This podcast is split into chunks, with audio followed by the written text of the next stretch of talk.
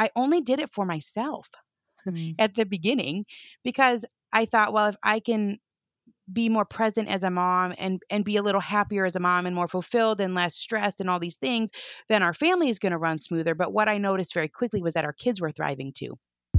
As the mother of five young children living in the Midwest, Ginny Yurich was feeling frustrated with the constant shuffling of her kids from activity to activity. And oh, how I can relate to that feeling. Ginny was exhausted and she felt like her kids were not thriving. But after reading a recommendation that young children should be outside four to six hours a day, she decided to change how they were spending their time, and the family started getting outside on a daily basis. She immediately noticed physical and emotional changes in her kids, and she felt so much better too, even refreshed. She decided to share what she'd learned and created the 1000 Hours Outside movement, a practice for those who want a slower childhood and a fuller life. And she now has a community of over 500,000 people online who are doing just that. Some exciting updates since we originally aired this episode back in September of 2022. Ginny has written a new book. It's available for pre order now, and it's titled Until the Streetlights Come On How a Return to Play Brightens Our Present and Prepares Kids for an Uncertain Future. Sounds like just the kind of book we should be reading. Um, also, her 1000 Hours podcast just celebrated its 3 millionth download. Seriously, so impressive. I am so grateful for the work Ginny is doing, and she has inspired me to spend more time outside. In fact, I thought of her just this morning as I ate my breakfast and did my morning reading outside in the glorious sunshine. Such a good way to start the day. You are going to love learning more from her.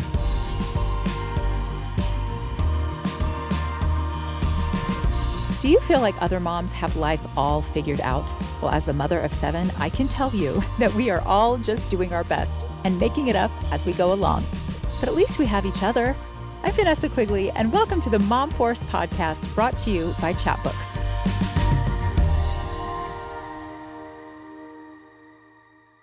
Before we get to the episode, I want to let you know that our Chatbooks birthday sale is officially underway. And this year, we have special perks for subscribers only. Maybe even a free book? Hint, hint. Seriously, there has never been a better time to sign up for a Chatbooks photo book subscription. So download the app or go to our website now and print those memories. Happy chatbooking.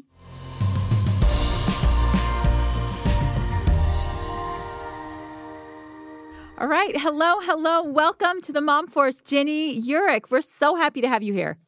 I'm thrilled to be here. We love chat books. Oh, yay. Well, I love everything you do with A Thousand Hours Outside. I have been reading your book. I've been binging your amazing podcast. Aw. I even, for my 50th birthday, I turned 50 on July 1st. Happy birthday. It was a happy birthday. But the, one of the fun things that I did is decided to track my hours outside in July. And I'm like, okay, 50 hours outside for my 50th birthday. We can do this. And I got some of my friends and family to follow along. It's amazing how when you track something, you're more mindful of it, you're more deliberate, Mhm. it's more likely to happen. And I'm sure that's all in the thought process of a thousand hours outside. And I can't wait to dig in and talk Mhm. about everything, spending time outside and the blessings and power that come from that. But since we're also about capturing the magic of family life here at Chatbooks, I also excited to learn about how you document the time that you spend with your family outside and everything. Mm, So, as a way of introduction, just to get to know you a little bit better, can we start with a photo question? Okay. Sure. Often a pretty photo doesn't really tell the whole story of the moment, right? Like you're trying Mhm. to gather kids for a family photo and one's having an epic meltdown and you bribe them with candy to get them to just come into the frame and just feign a smile to Mhm. grab that one photo. Is there a photo like that that you have of your family? And can you give us the nitty gritty backstory? Yes, yeah, okay, I've got one. I've got it just happened too. It just happened. So there's this place that we uh, in in Google Maps, you can save places that you want to go. So I've got all these lists of places that I want to go. And there was a place I had saved in 2018. We're in Michigan. It's in Indiana. And it's this water park. And a water park that's in a lake and it looks super cool. It had all these great reviews. And so we were heading out of town and it was like the only day this summer. Like, we have to go to this water park. It's not on the way, it's completely out of the way. It's the opposite direction of where we're trying to get at the end. But this is the only day that we can go. Like, let's go, load up the kids. And I'd seen someone recently post about it on Instagram, and it had been on my list for four years, Vanessa. So we're going. And, and so we go to this place, and Oh, we had a blast. We had an absolute blast. They had really cool things, a zip line into the water, water slides, but the water was green like pickle Oh. juice to the point where it was so bizarre to the point where if you submerged and you were even a couple inches below the water, you completely disappeared. And so it was fun because And bizarre. It- eh, yes, a little bit, a little bit. So I got some great pictures that day and picture of all five of my kids. They're smiling, you know, at this lake and there's all these cool things in the background. But I know that if they just submerge just a couple inches, they would completely disappear in that water. Yeah. Oh my goodness. So, Not exactly what you anticipated all those years yeah. to get there, Right. But it was memorable and it was fun. probably and even more memorable with the green, murky, yes, absolutely. water. Yeah, Oh, I love that. very It's so fun.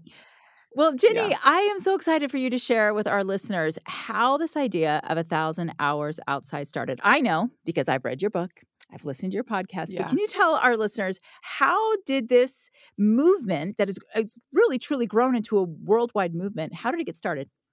Well, I got started in failure. You know, I think a lot of things get started in failure. I was I really struggled when I, when my kids were little, and I know you have a large family. I think whether you have one kid or five kids or seven kids or or 12 kids, it's such a for me it was such a shock. I was not ready for it, and I felt like I was fairly competent. You know, I'm doing good at life here, and then you know you have this child and I just got thrown through the ringer and I had expectations of having a schedule and of being fairly routine and you get the kids you get. And our Yeah. first one did not want to do the schedule. All he wanted to do was nurse and and he wanted to be very engaged with. And so I just I struggled and then we had a couple kids right in a row. We had 3 under 3 for a little bit and I'm gonna tell you what, Vanessa, I was drowning. I wasn't, and I wasn't enjoying it.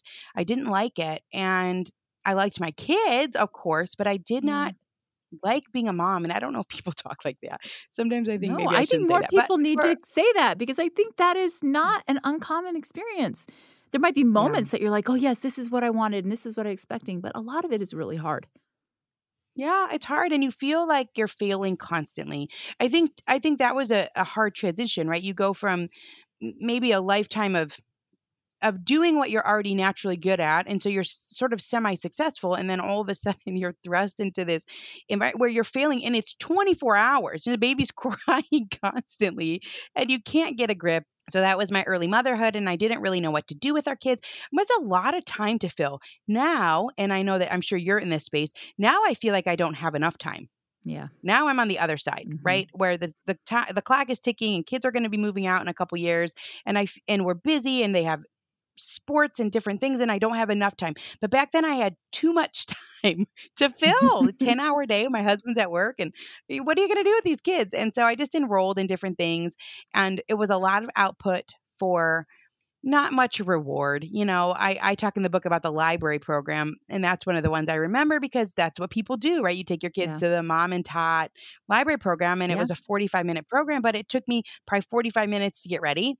And then, and it's hard. You're trying to get ready while you have a baby, while you have a toddler. They, you know, they want your attention. So it's just all this output. And I remember the library program itself would be a juggle because the, the kids didn't really want to be there. They, they don't want to sit for the story. So it was just a thing. And then, you know, you got to get them back home. And then it's still early in the morning. So Yeah. That's how I spent early childhood, just flailing basically. And one of the programs that I did, because I did programs, that's what we were doing, was MOPS, which is Mothers of Preschoolers, which is such a great program. It's a place where I think people they build lifelong friendships there because you're traversing those hard years together and you're supporting each other in those times that that can feel very dark at times. And so I had a friend at my MOPS table who was going to be homeschooling And we knew also that we were going to be homeschooling because the school day here was real long for kindergarten. It used to be a half day, and then all of a sudden, it was kind of like right when our oldest turned five. It, or you know, a couple years before, it, it changed to full day, and this is a long day. So we knew we were going to homeschool. And this friend of mine, she was a year ahead, so she'd started to research. And she came one day and she said, uh, Charlotte Mason says kids should be outside for four to six hours a day whenever the weather is tolerable, right? There's a good caveat. It's an important caveat. And who's Charlotte Mason? I didn't Tell know. I mean, oh. I didn't know. Like, oh, she I, sounds like I, why, she just said it, right? So I didn't even ask Vanessa. I should have asked, right? Well, Charlotte Mason was an edu like kind of like an educational reformer, but she's from the 1800s. So she wrote this incredible volume volumes of work for parents and for parenting and for education and yeah, I didn't ask. I didn't think to ask. I mean, a lot of people are named Charlotte, right? So I should have. But asked. there was something about that that fact that resonated with you. Yeah, well, then she she asked if we could do it. So oh. she she says, "Can we do it?" And I and I was thinking, "No. what what are we going to do for 4 to 6 hours?" And so I I had no idea who this Charlotte Mason was, but I didn't want to appear ignorant, right? She just kind of mm-hmm. says it as a fact. And and then she says, "Well, can we try it out?" And so, Vanessa, here I am envisioning all of our library programs gone bad, you know, where everyone's crying and it's 45 minutes. And she wants to do something for four hours. Like, this is mm-hmm. going to be a total disaster. But in those years, I think you're also really struggling for friendship too, because it's hard to maintain friendships when you have crying babies and you're getting interrupted constantly. So it's such a balance. And so I said yes, even though in my mind I thought this is just going to, you know, this is not going to go well. So it was in September, it was in 2011. So we're talking over a decade ago, where I packed up. You know, we had a three-year-old, a one-year-old, and a six-month-old. I packed them up, and and my friend said, just bring a picnic blanket and a lunch, and we're going to meet in the, from nine in the morning till one in the afternoon. I was like, oh, this is going to be that awful. what are they going to do? I mean, and it was like we're meeting at a park. It wasn't even a playground. There wasn't even a play structure. It was grass, you know, and a creek that went through and some ducks and a rocks. I was just beyond myself wondering what are the kids going to do for this four to six hours? So she says we're going to meet from nine to one. Well what turned out to happen vanessa and i say that this was one of the best days of my life. I actually say it was the best day of my life. My husband josh sometimes feels like i'm exaggerating but it was the first good day i had as a mom. Aww. i'd not had a good day up until that point and it was it changed my whole trajectory of my whole life because I went yeah. from struggling as a mother, struggling so bad to make it through the day, to having a good day. And what happened was we met at nine and we spread out the picnic blanket. It was a fall. Michigan falls are gorgeous. It's a beautiful sunny day. We sat on the blanket. We each had a babe in arms and we each had two toddler preschoolers. It was just four kids running around. And I don't know what they did, Vanessa, but they played. Yeah. They played for four hours and they came back and got food and they maybe sat on the blanket for a little bit and they're just running around. And at one o'clock, we packed up and they all fell asleep on the way home, which was a miracle, right? a miracle of miracles. And I drove around for a couple hours because they were sleeping. And all of a sudden, it was three, four o'clock. And now I've almost made it through the day. My husband's going to be home in a couple hours. And we all felt good. Mm. And so what happened was that day caused me to radically change how we were scheduling our lives. You know, I yeah. kind of dropped all these programs and and tried to pick a couple days, two, three days a week, where the weather was the best. And we had a small group of friends that were willing to meet up. And we rotated through just plain old parks in our area, little places where you could hike. And we kind of kept that schedule of nine to one or stay a little bit later, depending on if, you know, kids needed naps and things like that. And I only did it for myself at the beginning because I thought, well, if I can be more present as a mom and and be a little happier as a mom and more fulfilled and less stressed and all these things then our family is going to run smoother but what i noticed very quickly was that our kids were thriving too they're sleeping better, they're eating better, they're happier, they're trying all these new movements. And so we were all thriving just from this one change of how we scheduled our days. So we lived that way for a couple years. And then two years in, I had read a book, just starting to see some different statistics. Scott Sampson has a book called How to Raise a Wild Child, where there's a statistic that kids are only outside for four to seven minutes a day, but they're on screens wow. for four to seven hours. This real imbalance. And mm-hmm. I used to be a math teacher. And so I thought, well, I'm just going to add up. I wonder how much time we're spending outside, just out of curiosity. And we were outside like 18 to 20 hours a week based on that Charlotte Mason thing eh, with this little nature group, which was about 1,200 hours a year. And that was the exact amount of time at that time that kids were spending on screens. The number has gone up since, but at that time it was 1,200 hours a year that kids were on screens. And, and it's not that we're anti screen. Our kids like screens and video games and things like that. But what it made me think was, what would we have lost if yeah. all that time had gone to screens. You know, we had this rich year. I could look back at that year of relationship and experience and fun and joy and laughter and memories and all those things. They're in our chat books, you know, all of these things that we did. And what if what if we wouldn't have had those? And even to this day, people they send messages and they say, I if not for this challenge, I wouldn't have had this memory. So it's kind of about finding the things that we don't even know we're losing. Yeah. So anyway, I thought it had been so transforming for myself and for our family.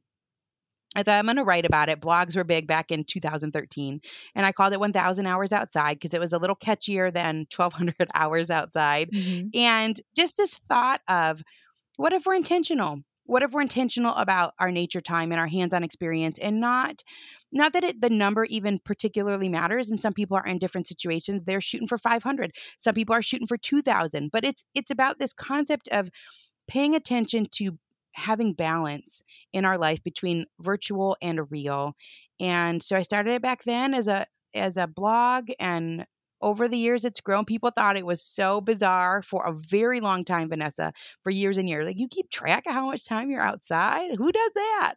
But the the initial idea seemed bizarre to me as well but it had so changed our life. And there's books out now. Angela hanscom has a book called balanced and barefoot which is a phenomenal book. She's a pediatric occupational therapist where she's seeing the front line of decline in skills of children and so in her book, she kind of echoes that same time frame, like three hours a day of outside play is ideal, right? Life is never mm-hmm. ideal, but it's good to know what the ideal is. And then we shoot for it in the course of a year because life is messy and tricky. And sometimes you're stuck home sick and sometimes you have appointments and you've got to work and you have all these different, you have all these different commitments. But but sometimes we do have time where we get to choose what we do. And in those moments, it's about knowing that outdoor play offers us so much. Well, I'm immediately thinking about homeschool because you do homeschool your children, right? Still, are they all mm-hmm. homeschooled? Yeah, we do. Homeschooling is one of the things that I just desperately wanted to do as a mother. I've got seven kids, and before I found out I was pregnant with number seven, I had actually told my husband, "This is the year I'm going to do it." And I even emailed the te- the schools to say I'm going to be homeschooling my kids next year. I was finally brave enough to do it, partly because I had a friend who was doing it, and she, I'm like, "Okay, mm-hmm. she's she's making it work." I, because my heart just felt like I want more control of the hours of my children's days. Like I want to do mm-hmm. these things. We were living in Florida at the time. I want to I want beach days. I want to go travel. I want to just have them under my wing. Other things that I want to teach them that I'm not having a hard time finding the time for. Anyway, I ended up finding I was pregnant like a week later. And then I was like, never mind, that plan is off. I can't imagine having a brand new baby. I'm trying to figure out homeschool. the email. Retract the email. never mind. Um, I but I have had an opportunity to homeschool each child individually uh, for different reasons p- pull them out of school and we had that special time to go do things together and bond together in new ways and anyway i'm thinking about the regular public school schedule. My kids now leave at 7.45 and then after sports they're home at like 5 how do you mm-hmm. fit in outside time? Yeah what's the pra- what's the practical so, so the practical is that everyone has a different amount of time where they get to choose what they're going to do. So that's the practical.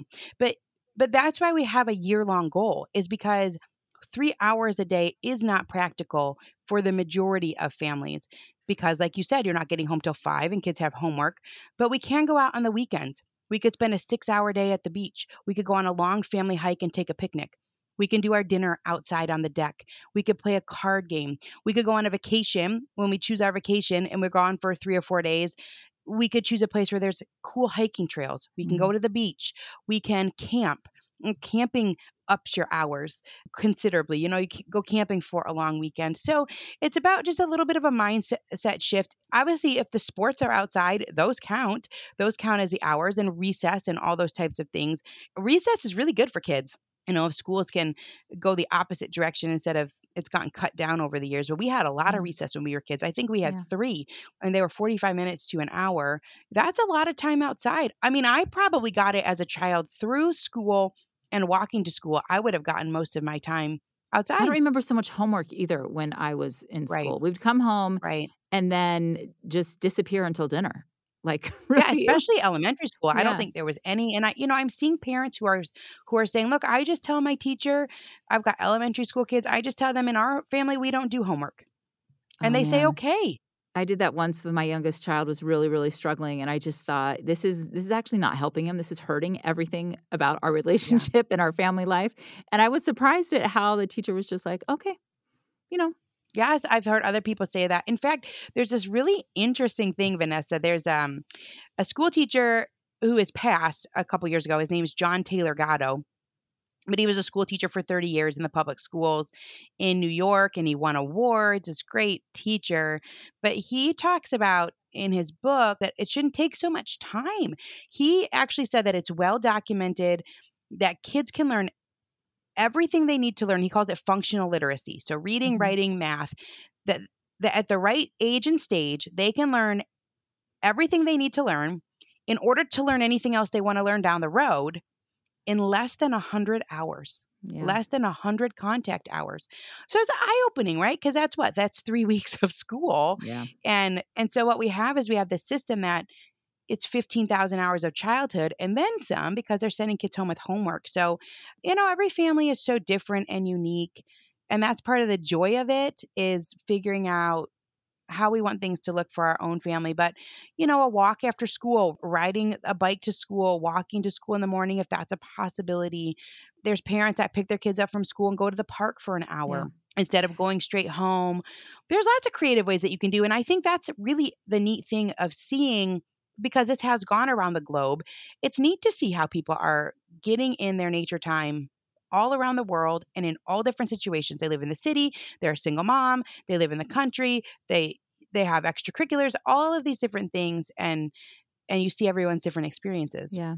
Well, and I will say from my experience tracking just the month of July, all of a sudden I realized I why am I reading this book inside? I'm going to go outside. I'm going to sit outside in the sun and read my book. And I because right. I was thinking about it and tracking it, I just found myself more like making it happen more often. And I was doing it just for me, but you know, I'm the mom, so often I would bring my kids with me. Over COVID is when I discovered the power of a daily walk. You know, after being cooped up inside, mm-hmm. working from home with all my kids, I'm like, I got to get out and get some fresh air. And I realized, wow, this is like so restorative and amazing. I want to do this mm-hmm. every single day.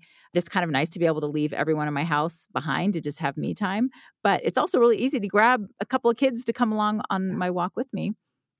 Yeah, they do. I think they do tend to follow. So if you take your book out on the porch steps or out on your deck, if you live in an apartment or, you know, out wherever, we used to live in a townhouse, we didn't have any yard. So, you know, you take it to the local park or whatever, then the kids tend to follow and they might do some of the same things. And that full spectrum light does so much for your health, for your eyes, and for your mood even too. So yeah. so it, people always ask, well, does it count? Does it count if my kid's in a stroller? Does it count if I'm just reading a book in a hammock? Well, yeah, you know, mm-hmm. you're getting that surround sound, you're getting all those benefits of the fresh air, and it does make a difference. Well, there are so many benefits to spending time outside, and you can deep dive in her Thousand Hours Outside podcast and hear from all kinds of professionals and scientists in detail all of these many benefits. But I want to know from you in particular in personally the number one benefit mm-hmm. for you ginny being outside and then the biggest benefit that you've felt as a family for for me i think the thing that was a linchpin for my decision to commit to being outdoors are the cognitive benefits and so i had read this book by Carla Hannaford. She is a PhD. She's been on our podcast. She wrote a book called Smart Moves Why Learning is Not All in Your Head.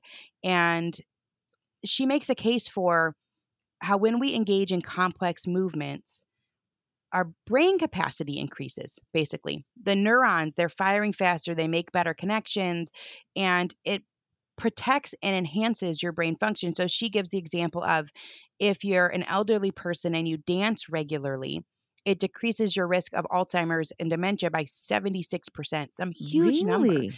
Wow. Yeah, so I'm like, well, what are, what are we doing with our time while we're watching Netflix? You know, we're we're sitting around, we should be dancing. You know, and the the point is is that these complexities they're helping our brains adapt and be flexible and strengthen them. And when we go outside with our children, this is what they naturally do. They naturally engage in harder and harder things. You don't even have to tell them.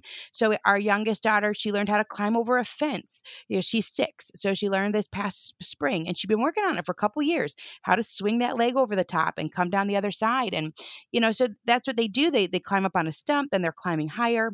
And so for me, that's the most intriguing because our world is requiring flexibility. Our world is changing. It's different than it was 20, 30 years ago, where you would go to school and then you go to college and then you graduate and here's your job and you're going to stay at your job for a decade or more. You know, now they say the length of jobs is 18 months. And so what's required of our kids is is a quick a quick brain an adaptable brain a flexible brain and that's what they're getting through these outdoor experiences. And so to me, that's my top motivator in terms of raising our children. And then personally for our family, it's real neat, Vanessa. It's it's like you get all these benefits, right? You get social benefits, you get cognitive benefits, you get emotional benefits. But then you get physical benefits obviously too, right? You're stretching your ligaments and there's there's so many physical benefits. You're learning about risk taking. But at the end of the day, you have these foundational pillars of memories that you share with your family, mm-hmm. with your friends that are unique to you that no one else has. You know, you went with into the water park with the green water. You know, you went, you did these things together, and there's something about being outside and it's hitting all the senses and it's experiences that you remember that, and so you have these deep bonds with your friends and and with your family while still gaining all of these other benefits. It's real, Yeah. it's real neat. It's awesome. You know, I grew up in Orlando and I one memory really sticks out to my mind. So families coming and going from Disney, big Disney trips, which Mhm, are yes. expensive, physically, emotionally, financially draining. And as a parent, Yeah. like you you want this to be the pinnacle moment, the the memory, the seminal memory that's going to like shape them because you've put Yeah. so much into it. And I cannot tell you how many times you see these families going home with just kids are just dragging, they're depleted, they're like Mm. so tired. And this one time, this mom was like, okay, they were getting ready to get on the plane, and she's the kid was having a meltdown, and she's saying, Well, wasn't it so fun? Wasn't that just the funnest trip? What was your funnest part? Tell us, what was your favorite part of the whole trip? And the kid's like, being outside at the pool. Oh, but what else? Like, what else? Did you love the goofy ride? No, I love feeding the ducks. And it was just like she was just so desperately begging for validation that this was all worth it. And the, the kid could Right. care less about any of the things in the park. It Mm. was it was just being Yeah. outside and probably being It is together. really eye opening. It's it's got it's sold to us because Yeah. it's so expensive and it's so much work. And our on our podcast we always end with a favorite outdoor childhood memory. And so all these, you know, adults and they all say the simplest things. Every single one. It's so simple. I love the tree that was across the street and I would climb up in it and read my book.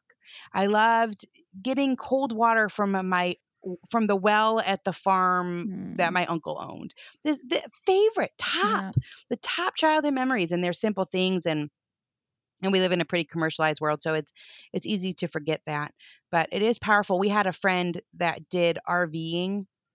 You know, people like do the RV for a year or two Yes. years, or Oh, I they go around the almost country. convinced So my husband to do that with, with me yeah, and two cool. of my kids. So yeah, so I had a, a friend that did it and they went for two years. And I remember asking her, Were there any things that you regretted that you did or something along the line? Sh- Here's what she said She said, The only things were the things that were expensive because then you're trying to make sure that you get that value out of them.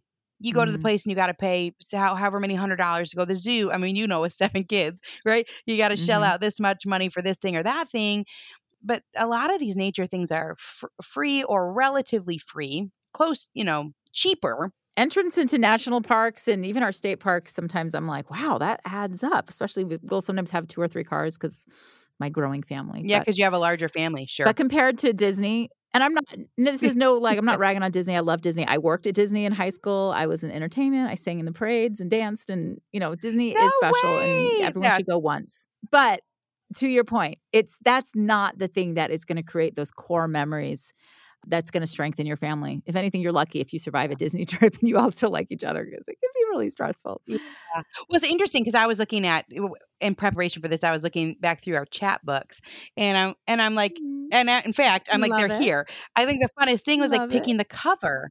You know, and this is what this is catching fish. This is catching a fish. This is our youngest daughter's like loves to play guitar. she's real little. I mean, this is her, you know, and it- you're picking these kind of stand out moments, but they're little they're little moments. The covers are all just little things. Like here's one. Look at he this is my little guy he's got a frog on his head. This is the standout Aw. moment. And it's these small things. And so, you know, I've always loved love that it. from a little season of life. You're picking out the top moment. And if if you were to flip through mine, I mean, these are the these are simple. It's the strawberry patch.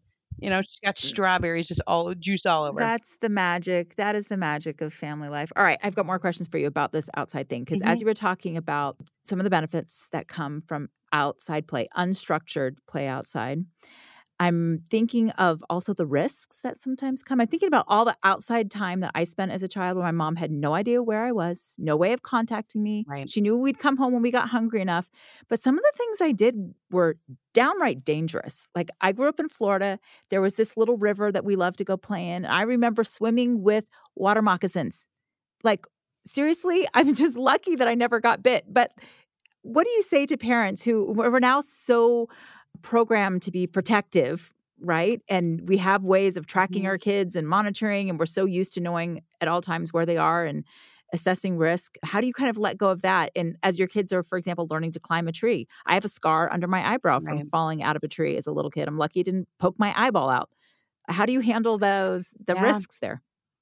Risk is tricky. I think I think it helps if you start when your kids are young because then you're they're growing their risk muscles and you are too. There is this I think set of muscles that you grow as you're kind of letting go and learning to trust them. Hmm. I listened to Mhm. this gosh, I can't think of his name. It, it's on the there's those master classes and it, it was a photographer. He was an adventure photographer and he has this master class and so there's not that many of them. People will be able to find it pretty easily, but he talks about how risk assessment involves two things. So he this is a guy that's skiing down a mountain with all these video cameras, you know, doing all these really Mhm. risky type things to get the cool shot and mountain climbing and doing all this stuff. And and he said risk assessment is a like this instantaneous calculation of two things. One is how dangerous is it? How likely is it that I how dangerous is it? You know, if if I fall catastrophically from a really high point in a tree, that's extremely dangerous. How dan- how dangerous is it? You got a little one near the water. Very, it's it's highly dangerous. And then the second thing is how likely is it to happen, right? So, you know, if you put a little one near body of water, it's very likely that there's going to be a catastrophic accident. But if you have a, a two year old that climbs up onto a fallen log, it's highly likely that they're going to fall off, but it's not catastrophic, right? And they, they're going Mm. to have a bump, they're going to have a scrape, you're going to have to put a band aid on. And so I think that childhood is is this time where kids are learning how to assess risk in those in those quick moments. And so as a parent, when am I supposed to step in? Well, I think we're supposed to step in when it's catastrophic, right? We're supposed we're not going to let our little little one play near a big body of water because that's too risky. You know, do we how high do we let them climb into a tree? I mean, these are the things that we think about in terms of risk and and so they're learning how to be in their body. They say that in the long term, it's more risky to not let them play because then they're not learning. They're not learning what they Yeah. can do and how their body can move and how they can adjust their body and that type of thing. I tell this story. We were in um, North Carolina at this really cool waterfall. It's called Graveyard Fields, which is a weird name, but it's a real cool waterfall. And and we're traversing the wet rocks, and the kids are running through and. And they're so nimble, right, Vanessa? They're going. I'm. I'm trying to keep up, and you you can feel your brain working you're trying you're because you're constantly having to adjust and is this rock going to split slip and and where do i put my foot? And, and your brain is tired by the end of those experiences but i was you know kind of trying to keep up with my kids and i slipped and i would have gone downstream a little bit and i would have gotten hurt and and and my daughter who was seven at the time grabbed me she had enough Wow. wherewithal in her own body to keep herself up upright and she grabbed and then she's like remember that vacation when i saved your life? You know which is which was an over exaggeration. Yeah. but anyway so you know they're they're learning how to be in their body and well, if they're outside from the time they're fairly young it's a it's a small progression right where they're learning what their body can and can't do and we're stepping in when it could be catastrophic. I think then the other piece of it is stranger danger and and i think that there are a lot of tools all of it like there's this company uh, called cosmo technologies and they've got a smartwatch for kids. There's different things that for that piece of it in terms of being out and about if it's looked down upon now or we are truly feeling some anxiety about it there are tool technology tools that can help with that piece of it too. As I'm hearing you talk about like building that physical strength and resiliency, I can't help but think about the mental benefits too. In in an era where so many kids are struggling with the mental health, and actually, uh, someone's posted a question that they wanted me to ask you. Um, this is from Cassie. She says, "How has spending a thousand hours outside impacted your family's mental health specifically?" Well, but, you know, they say that even looking at nature is calming for children. And so you don't even really need the research, but the research backs up that when you step outside, it lowers your blood pressure, it helps you to be present. And someone even was just talking the other day about how when you're in the state when you're in a state of awe and wonder that you can't even be anxious at the same time Mm, it's like physically impossible to have those two things going on at the same time and so when you're outside and there's these things that are catching your attention the shapes of the clouds the birds are singing you find things you know our brains are wired for novelty.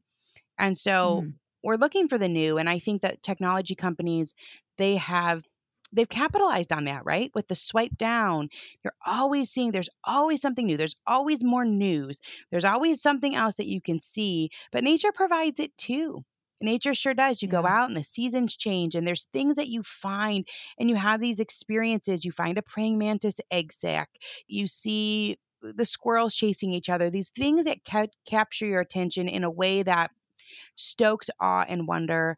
You know, the relationship piece, there's a lot going on when you head outside that is a safeguard for mental health. And it- there's a lot of pieces of it.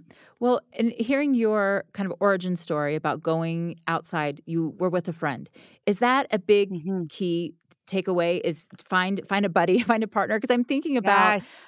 I'm thinking about like my kids, they all have different appetites and interests, and I'm bound to have a naysayer. Like, so going with friends might help, you know, bring, you know, get everyone on board. What are some other things to take into consideration? Things to pack, like uh, you've got the most experience here. what are your like go tos if you're planning an outing? All right, bring some friends because that helps and Yeah. you can build those relationships. And yeah, other tips? Yeah. You don't need much. So I always say the three F's food, friends, and a first aid kit. Oh, okay. You need food. You need Yes. food because if you run out of More food, then you you got to go home. probably. There's something about being outside that makes kids hungry. And and water you know so we we tend to if we're driving to a place and we know we're going to be gone for the day i'll i'll bring a like a one gallon like a big thermos thing. So food and I, same thing i would bring like you said extra. So i'd pack what we needed and maybe an extra box of crackers or granola bars something extra because if you run out you got to go. So food friends i think friends is the top. It's safer. Yeah. it's safer. You have another set of eyes another set of hands Mm, and and the kids you I, one of the questions um, we had said we were going to talk about was if you have reluctant kids and i think a lot of kids are reluctant to go outside because it's a transition it's you have to rely on your own brain power. Entertainment has become so easy right? All you have to do is flip flip a switch press a button there's entertainment and so outdoor entertainment is harder and it takes creativity and it takes reaching into yourself and so there there is sometimes pushback kids don't want to do that and they don't they wouldn't choose that naturally but for our family if there's friends going they're always in so friends is Yeah. huge and you don't need i mean if you had one other family that you can meet. I mean, that's all you need. If you have a group of two or three or four, you know, and then people, if someone's sick or that's it. And you make your own little club. You find a couple like-minded people, and and that really helps. And then a first aid kit helps too. You know, just your typical one that's got band aids and Mhm. something for Yeah. stings. you know, you get a sting and but other than that, you know, there's little things like if you have young kids and we would bring a change of clothes. That's something that I always packed because you know, if a 2-year-old falls and they get really muddy or really wet and they're uncomfortable, they're going to want to go home. So is it the things Yeah. that would help us to extend our time at different ages? Now, if my 11 year old falls and gets wet now, I'm like tough. you know, Steven Rinella, he's a he wrote a book called Outdoor Kids in an Indoor World. He's got a Netflix show. He says wear it dry. That's his philosophy. Wear it dry. So we've we've kind of adopted that now that our like kids it. are older. But toddlers, you can't reason with them, right? So Yeah. we would bring extra clothes and so that we could change them and and bring a towel i would bring that a baby carrier a stroller a stroller held all the stuff for the most part so uh, Mhm. basically carry the baby and then the stroller had all of the things all the food all the extra clothes the towels and water and besides that a picnic blanket we would bring a lot because you want to spread something out so you're sitting down if the grass is wet or something like that but other than that we there's not Yeah. much you need Okay, I, I've got one other question for you, and I'm hoping you can like help me through a little problem that I'm having right now. And it's it's Mhm. about organized children's sports. I've heard several of your guests talk about sports versus unstructured outside play. And my youngest is 14 right now, and he goes to school, full-time public school, comes home at 2:30. And we live in Utah. There's so many beautiful, amazing outdoor things to do. All he wants to do is play Minecraft. Like he says he doesn't, but that's literally all he does is like ask for me to log him in. He wants to do that. And if he goes on a bike ride, it's like five minutes and he's back. Okay, can I play Minecraft? So I really want him to play baseball. And he tried out for the baseball team and he made it. But practices are five days a week after school for two hours. And he says he doesn't want to play because he does he wants to do other things with his life. But I Hmm. kind of feel like, especially as a working mom, like I'm still working those hours. I would love for him to be doing something structured that I'm not in charge of that's potentially getting him exercise and sure. outside. But after I was reading, I read part of your book that was talking about you know the power of unstructured time where they have to be bored and they have to figure it out and i'm wrestling with wanting to embrace that but also the practicality of what my bored child is going to probably end up doing he's going to end up in a friend's basement playing video games so what would Right. you do ginny if you were me on this would you force I would stick with the sports. Absolutely, I would stick with the sports. You know, there's there's there's actually three categories. There's unstructured, there's structured, and then there's also semi-structured, which people talk about too. So, you know, unstructured play is good. So, maybe on the weekends there's some of that or maybe in the summer there's a little bit of that. But structured play is also good too. And the benefits of being outside go far beyond the unstructured piece of it, which is that sunlight, which is a really, really big deal. That Yeah. full spectrum of light, exposing our body to that full spectrum. Our indoor lights have peaks of color. And that's a really interesting piece that I don't know a ton about, but it's starting to come out a whole lot that for our sleep and for so for our bodily functions they respond to light and that full spectrum of light and it's different than fluorescent lights. And so if i had the choice between no no outside time or structured outside i would absolutely pick structured outside outside time. And there's the team building and there was a woman on our podcast a, a bit ago named priscilla tallman and she works with coaches and she's a huge sport. She does volleyball real cool and she has these journals and and she talks about just making sure that the sports environment is a healthy one. But that was her mm-hmm. that was her life growing up was that her mom was working and so sports were the answer for after school activities and it really helped shape who she was and she enjoyed it and she had friendships and and so there's benefits to all the different types of ways Yeah. that we get outside and sports definitely has its benefits well i'm going to take that as a stamp of approval thank you ginny for that yeah yeah i mean that's great I love how everything you do is all about strengthening families and relationships with your friends, out time, with your outside time, with your kids spending time outside. I even heard an episode that you did with your husband about date nights outside. You know, date nights don't have to be like Yeah. dinner and a movie and away from the kids. Actually, go outside, bring your kids. They'll run off and do the things that they do, and you can have wonderful connecting time outside. Strengthening families is at, at the core of everything we do here at Chatbooks. And I love that you showed me some of Yeah. your chatbooks that are Mm. holding on to some of the memories of your time outside. I want to hear more about photos and how you handle photos because I'm assuming you take a lot of photos or videos when you're outside adventuring with your family. Yeah. Do you have any routines or habits or systems that help you manage all of that? I do take a lot of photos. I I feel like photos are a gift. And in fact, I think actually that when I started 1000 hours outside, I had a lot of photos. Now they're not good photos. I would try to take all these photography classes, Vanessa. I just I think some people have the eye for it and some people do not. Mhm. And I think you can get better at anything. I totally believe in growth mindset, but I just don't really have that creative eye for it. But I took a lot of photos because the days are hard, especially in those early years. And kids are crying and they're fussing, and my blood pressure is up. Even some of the times when we're outside, right?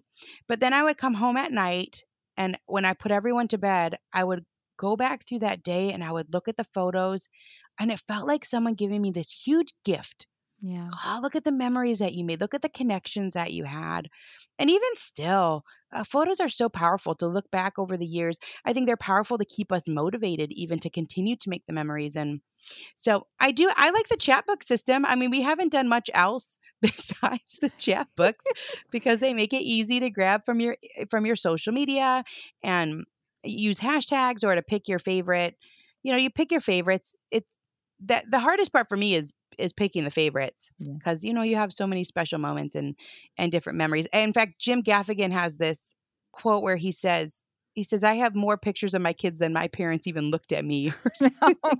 I know. It's really true. And I'm all for taking all of the photos. I don't think you have to print every single one of them, but enough to just represent the magic of everyday family life because Mhm. we have hard days and sometimes you just need to look back at it and be like, you know what?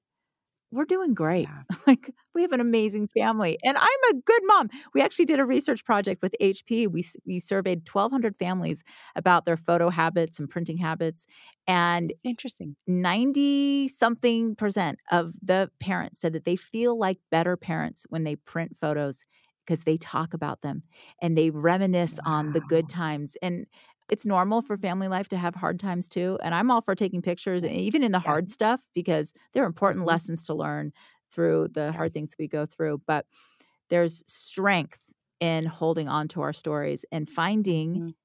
looking for the magic every day. If you have that mindset of looking for for those little moments, Mhm. those little magical moments, you're going to see them more often. So speaking of magical moments, I snapped a photo the other day. I had planned this outing for our family, a boat the the boat trip of the summer. And I didn't even think Mhm. to look at the forecast because here in Utah, it usually is sunny all the time. Guess Yeah. what? Rain It rained. so much rain. and it was cold even. The wind was blowing. But my kids, they were such good sports. They got out there in the tube. They were being crazy. And they're all older. My oldest is 27. He was out there acting like a child on this tube. And it was amazing. And I Mm. snapped a photo, and they would probably die if I posted it on social media. But that was a magical moment that I got to capture in the moment and that I will treasure forever. Is there an everyday family moment that you have captured recently that was just magic? Oh goodness, yeah, we have so many. Well, I was thinking about that Green Lake one. That was that was our that was- most, That was pretty good. That was pretty one. good. Uh, but um, you know, it is interesting how the, the the everyday is magical. And when you when you can capture it, we've had a slew of traveling uh, based around my work, so conferences and things, and and we have our first trip of the year next week that's not based around work, and I'm really looking forward to it. It's up in the Upper Peninsula of Michigan, which is absolutely gorgeous. It's kind of unpopulated up there. It's so beautiful. And so we went last year actually for the first time and one of our most magical moments was that we found what's called a Yooperlite Hmm. and a, uh, so the upper peninsula so you got michigan is the lower peninsula then you have the upper peninsula you have to cra- cross the mackinac bridge to get up there and and people who live on the upper peninsula the up uh, upper peninsula they call themselves Yoopers, and they spell it Y O O P E R, Yoopers. And so there's a whole thing. It's, Okay. it's I've a never whole heard of it. subculture. This Yoop, Yoopers live up in the Upper Peninsula of Michigan, and maybe in 2017, not that long ago, within the last five or so years, someone was out on the shores of Lake Superior, which is up here, at night with a black light and and found that there are these rocks and you can only find them at least at this point on the shore of Lake Superior these rocks that glow they look like a normal rock they're gray they look like a totally normal rock but when you shine a black light on them they turn bright purple and orange Wow. like fluorescent. It's the coolest thing. So they're called. So the guy who found them, he he named them Yooperlites. That's the name of the rock. Okay. And so we had learned about them years ago, and we are finally up in the Upper Peninsula. It's hard to find lodging for a large family, Mm. which is why we hadn't gone up until that point. Um, but uh, we had some friends that opened up this little set of cottages. uh, Called the UP Sunrise Cottages. And so we went up there and we took this trek over to find these Yooperlites, and it's cold and it's dark and and sure enough we had to wait till the sun went down and just thousands and thousands of rocks going back and forth with this flashlight So and sure cool. enough someone found one and so we've got this picture holding this rock and it was dark and it's bright bright fluorescent purple and fluorescent orange and it's is a really standout moment in our in our little family story of finding that and, and having that experience and so that i would say that's a pretty I a pretty that. magical one but even the day to Day day to day. There's always a little. yeah. I mean, every book that I showed you here, these are all this day to day. Someone told me, and and I'm not sure if you've read this anywhere, and I it's so hard to say things on the internet any anymore if you don't have the proper research. But Mhm. someone had told me that kids who live in homes where pictures are printed have a higher self esteem. Yeah. Oh, yeah, there is science backing that up. In fact, we found that same finding when we did our big research study, too. Yep. Mm, higher self esteem, higher problem solving skills. Yeah, lower instances of anxiety. It's it's Yeah. amazing. There's so many so many benefits to printing Mhm. printing photos and it's also the stories that you tell around it too. A lot of it has Yeah. to do with that elaborative reminiscing and the storytelling. Um speaking of stories, Yeah. is there a story about you, something that would surprise our audience that there's might be a photo to go with?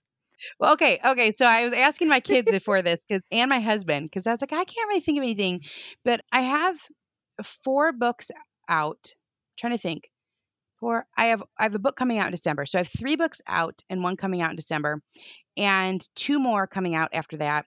And I do not like writing one iota. I can't. I'm not really? good at it. It's so hard for me. The words don't come. It's like it's one of the things. Some people love to write. Yeah. It's a favorite pastime of theirs, helps calm them down. And I just cannot stand it.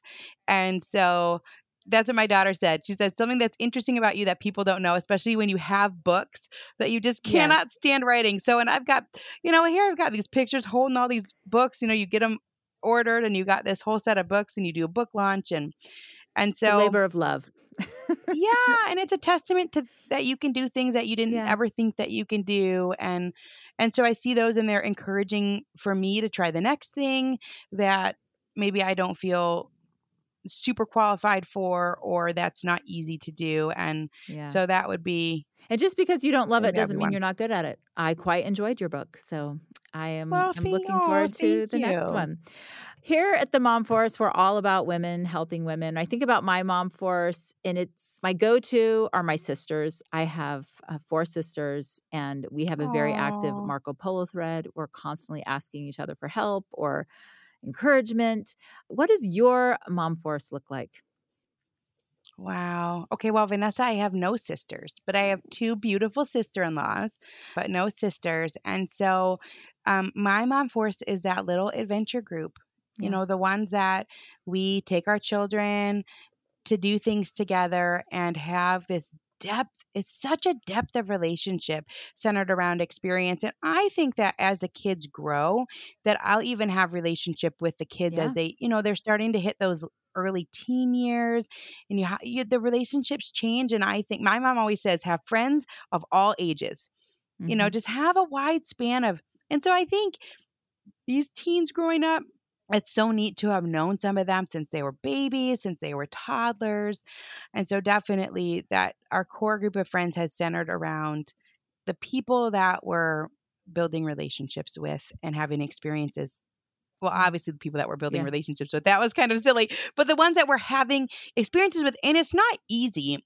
I, I have a friend that she's making all these events all the time and, and she's really good at bringing people together And I don't do that so much anymore because we kind of have a little bit of a friendship circle. Sometimes I feel bad, Mhm. but she's doing that and I used to. And I remember you you face a lot of rejection.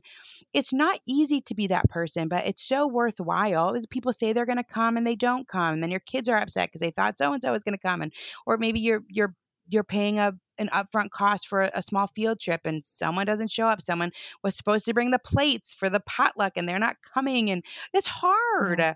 It's hard to facilitate those relationships, but they're very worth it in in the long run. So that's who my mom Yeah. force is. I love that. And I think just speaking from experience, like best laid plans, right? Sometimes it doesn't work out and you just I try to Mhm. give everyone the benefit of the doubt, but I Absolutely. And it is. It's because it's so hard. yeah. They've got a sick child. And I even, I mean, I remember, I remember I had um, plans with a friend, you know, back when I first became a mom and, and our oldest, he never slept. I mean, never took a nap. He's never sleeping. And I had plans to meet this friend at a park. And and of course, then that's the one time he decides to fall asleep and he's just completely Mhm. out and he's in my arms and I'm stuck and I can't call her. I think I and I showed her up. Oh, Vanessa, I like didn't even show. I felt awful. But it is really hard, absolutely. Just giving people the benefit of the doubt. I mean, there's reasons why they're not there, but um, you know, it can it can feel like rejection, I think, when you're inviting people and and people can't come for whatever the reason. They're always legitimate reasons, but it's still worth it, I think, to ask and to try and make the plans and, Yeah. You never know. relationships over time. Yeah. Yeah. Well, aside from encouraging people to go outside, what is your go-to tip for your mom friends? Like what do you have as like a veteran besides going outside, that's my that's the only tip I Oh, have. but Vanessa. Ginny, we know there's more to you. There's more to you than this passion for the outdoors. As an Oh. experienced veteran mother with five kids, what are the ages of your kids, by the way? They are 14, 12, 11, 9, and 6. Okay, you've spent some time in the trenches. What is Yeah. another golden nugget piece of advice? You know, I don't have one. yeah, here's what I say. I feel like time outside, it solves a multitude of modern parenting problems. So it solves the problem of screens because you just run out of time for it or you have less time for it. Yeah. It solves the problem, I think, of sibling rivalry because you're outside and kids t- tend to get along better. I think it solves the problem of connecting as a large family or if you have an age gap. So if you have a family where you have two kids, but you've got a nine year old and a two year old, well, you were just saying everyone was tubing or everyone's out on the boat. Well, you've got this huge span of ages, right? Yeah. Now, how are you supposed to relate when you're 13 years apart from your sibling? Well, you can relate in the outdoors. it solves that. You know, it, it solves, uh, we haven't needed a doctor's appointment for any type of illness since we've started spending this much time outside. So it solves that problem. And so I'm trying, I have like no other advice. Sometimes I'll sit on these panels with moms, you know, different conferences, and they'll, and that's, I mean, like, what should we do? And I'm like, well, you could go Go outside. outside. you could, you could step out the door. But I think because it's, it's an answer to so many problems, and it's, it's not easy, but it's a sim, it's not easy to implement, but it's a simple answer. Seriously, go listen Mhm. to her podcast. There are so many amazing benefits to being outside. And you'll also love the guests when they answer the question, the favorite outdoor memory. I'm going to flip it on you now, Ginny, as we wrap up. What is your Yes. favorite outdoor memory? Okay, I think I had only one other person ever ask me. Uh, when we were kids, our church did a father daughter canoe trip. I, mean, I don't think they did it every year, but they did it for a couple years in a row, and and they did it in October. I don't know why they did it in October. We live in Michigan. It's cold by October, and we would go north. The rivers that you would there's a lot of rivers in Michigan that you can tube or canoe, and so there's all these pictures. It would be all the dads and all the daughters, like some of my best friends from childhood. And I think it was quick. I mean, I would imagine it was less than 48 hours, but we would go. We'd be wearing winter coats. We'd step in this canoe, you know, with our with our dad, and and we'd have snacks. You put them in a Ziploc bag so they don't get wet. And you canoe for the day and they pick you up and, and then you probably did dinner and I bet we went home. You know, I don't even think they were all that long. But I just and I have pictures. I can in my mind I can visualize the pictures of me and my I've got a green coat, you know, I got my my friends there and and how special I love that. those times were. And I love that you have a picture because a picture helps solidify that memory. Mhm. That's right. So, guys, get out there, go outside, take the pictures, follow Ginny. Where can people find all things Ginny and A Thousand Hours Outside? Yeah, so it's all 1000 hours outside, which is actually I think hard to remember because I run it now I'm running into people out and about and they'll say, "Oh, I follow you on 100 hours outside." Or I just ran into someone she said, "I love 10,000 hours That's what my husband keeps calling it 10,000 hours. Yes, I'm like, okay, I don't know. So it's 1,000 hours outside. It's just the number one zero zero zero. It's three zeros. That's what I should tell people, right? So we have a website, it's 1,000hoursoutside.com, and on Instagram, people use hashtag 1,000 hours outside. There's over a half a million of those. People are sharing what they're doing all around the world. And on Facebook, we have a, a private Facebook group that has over 100,000 people from all around the world and a Facebook page, and, and we have an app. Everything's just called 1,000 Yeah. hours outside. It's Yeah. like I have no creativity. Like I said, I'm a one trick pony. It's like the 1000 hours outside podcast, the 1000 hours outside app. So uh, that's all. That's all. Yeah. And the app helps you track your hours, or you can download a does. sheet where you can fill in little like bubbles and So our website has um, a it it has free downloads where you can fill out bubbles and actually it's helping model. I think it's only going to be harder for our kids to balance screens with with real life and so this is a tool to help them model i love when i see kids filling it out we're celebrating Yeah. that's what we're doing we're celebrating it's because it's hard it's not easy to carve out time for real life moments and memories and so we're celebrating that so we have these free sheets that have been designed um, by 1000 hours outside followers and the community and we have a contest every year where people submit these different designs so they're beautiful so we're filling it in one one little space per hour and then the app has badges which is fun the app has a place where you can fill your time in and it gives out badges every 50 hours or 100 hours is a bunch of different badges on there so so cool. so that's fun too And if you're a homeschool mom, there is even a thousand hours curriculum that you probably could There even do if you aren't a homeschool mom. Get it looks fascinating. Yeah, it is really meant to be overarching or for a nature group. I just had an email from someone who's planning on using it with their five. They've got a little adventure group, and they said they're just going to take one of the one of the topics. There's mushrooms. There's clouds. It's about learning in context.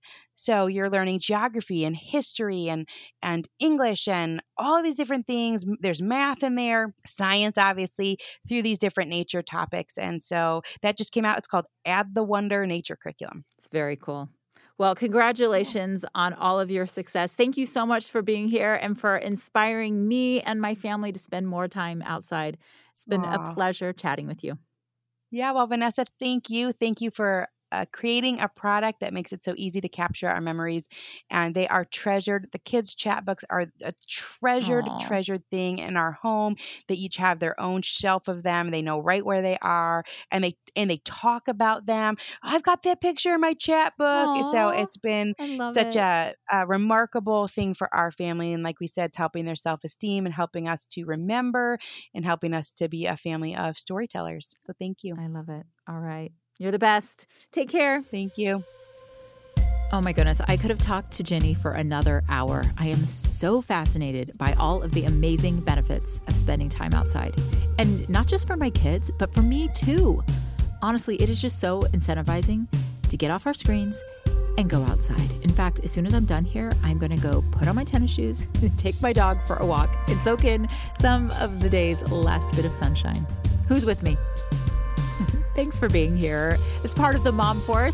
Don't forget to subscribe to the podcast, and I would love it if you could leave us a review. And feel free to come follow me at Vanessa Quigley over on Instagram for more behind the scenes moments with our guests and some sneak peeks at my mom life. Until next time,